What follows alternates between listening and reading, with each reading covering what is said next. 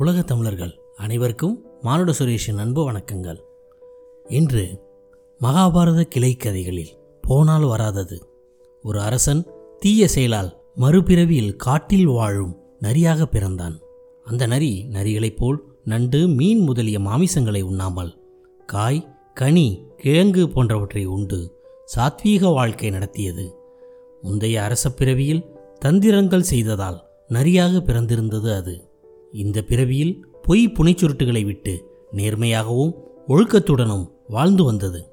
அந்த நரியின் நற்குணங்களைக் கண்ட சிங்க அரசன் சைவ நரியை தன் மந்திரியாக்க விரும்பி அதனிடம் சம்மதம் கேட்டது.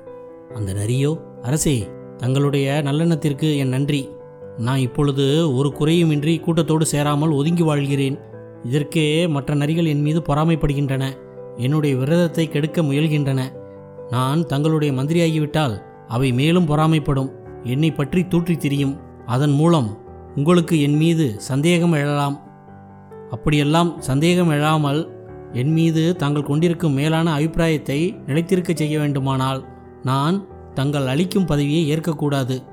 ஆனால் மற்ற நரிகளின் பேச்சை தங்கள் அலட்சியப்படுத்தி என் மீது நம்பிக்கை வைப்பதானால் ஒப்புக்கொள்கிறேன் என்றது. சிங்கம் சம்மதித்து மந்திரியாக்கி கொண்டது. மற்ற மிருகங்களுடன் கலந்து பேசாமல் சைவ நெறி பேச்சுக்கு மதிப்பு கொடுத்து வந்தது அசைவ நெறிகளுக்கு சைவ நெறியின் மீது வெறுப்பு ஏற்பட்டது.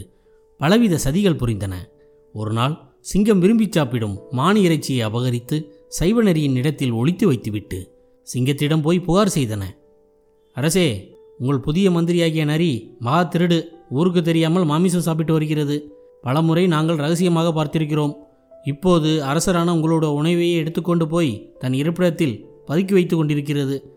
நீங்கள் அதன் மீது சந்தேகப்பட மாட்டீர்கள் என்ற நம்பிக்கையில் இதை செய்திருக்கிறது. வந்து பாருங்கள் என்று கூறி அழைத்துச் சென்றன. மற்ற நரிகள் மாமிசத்தை ஒழித்து வைத்துவிட்டு சென்ற சிறிது நேரத்தில் சைவ நரி இருப்பிடம் வந்தது. மாமிசத்தை பார்த்து மன்னரின் உணவு என்று புரிந்தது. இது பொறாமைக்கார நரிகளின் சதி என்று ஊகித்தது.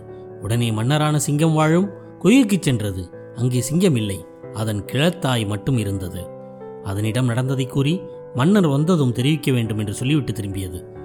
திரும்பி வந்து பார்க்கும் பொழுது சிங்க அரசனும் பொறாமை நரிகளும் அதன் இருப்பிடத்தில் இருப்பதைக் கண்டது. அரசே திருட்டு நரி வந்துவிட்டது. கையும் களவுமாக பிடிபட்டது என்று மற்ற நரிகள் எக்களிப்புடன் கூறின. சிங்க அரசன் கோபத்துடன் கஜனை செய்து சைவ நரி மீது பாய்ந்தது.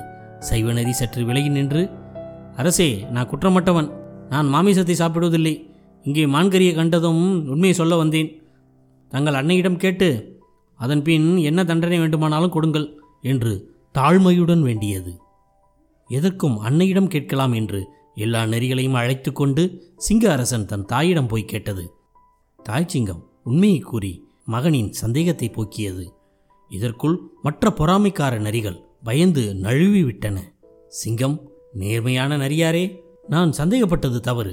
மீண்டும் நீரே மந்திரியாக இரும் என்று உத்தரவிட்டது. அதற்கு சைவநெறி கூறியது அரசே நம்பிக்கை என்பது கற்புக்கு ஈடானது. ஒருமுறை போய்விட்டால் திரும்பவும் வராது. வந்தாலும் அந்த நம்பிக்கை முன்போல திடமாக இராது. இரு சாரருக்கும் சந்தேகம் இருந்து கொண்டே இருக்கும். நான் இனி வேலை பார்ப்பது எனக்கு நல்லதல்ல தங்களுக்கும் நல்லதல்ல என்று கூறி விடைபெற்று ஒதுங்கிக் கொண்டது.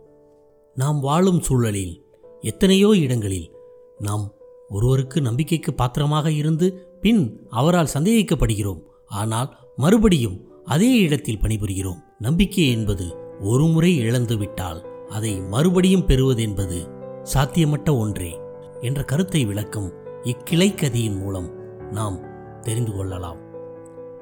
இதுவரை இந்த தகவல் ஒளி நாடாவை கேட்டுக்கொண்டிருந்த உலகத் தமிழர்கள் அனைவருக்கும் மானுட சுரேஷன் அன்பு வணக்கங்கள். எனது பதிவினை பற்றிய உங்களது கருத்துக்கள் வரவேற்கப்படுகின்றன. உங்களது கருத்துக்களை எனது மின்னஞ்சல் முகவரியான மானுட Suresh at Gmail dot com என்ற மின்னஞ்சல் முகவரிக்கு மறக்காமல் பதிவிடவும். மேலும் தங்கள் நட்பு வட்டாரத்திலும் பகிரவும். நன்றி வணக்கம் வாழ்க வளமுடன்.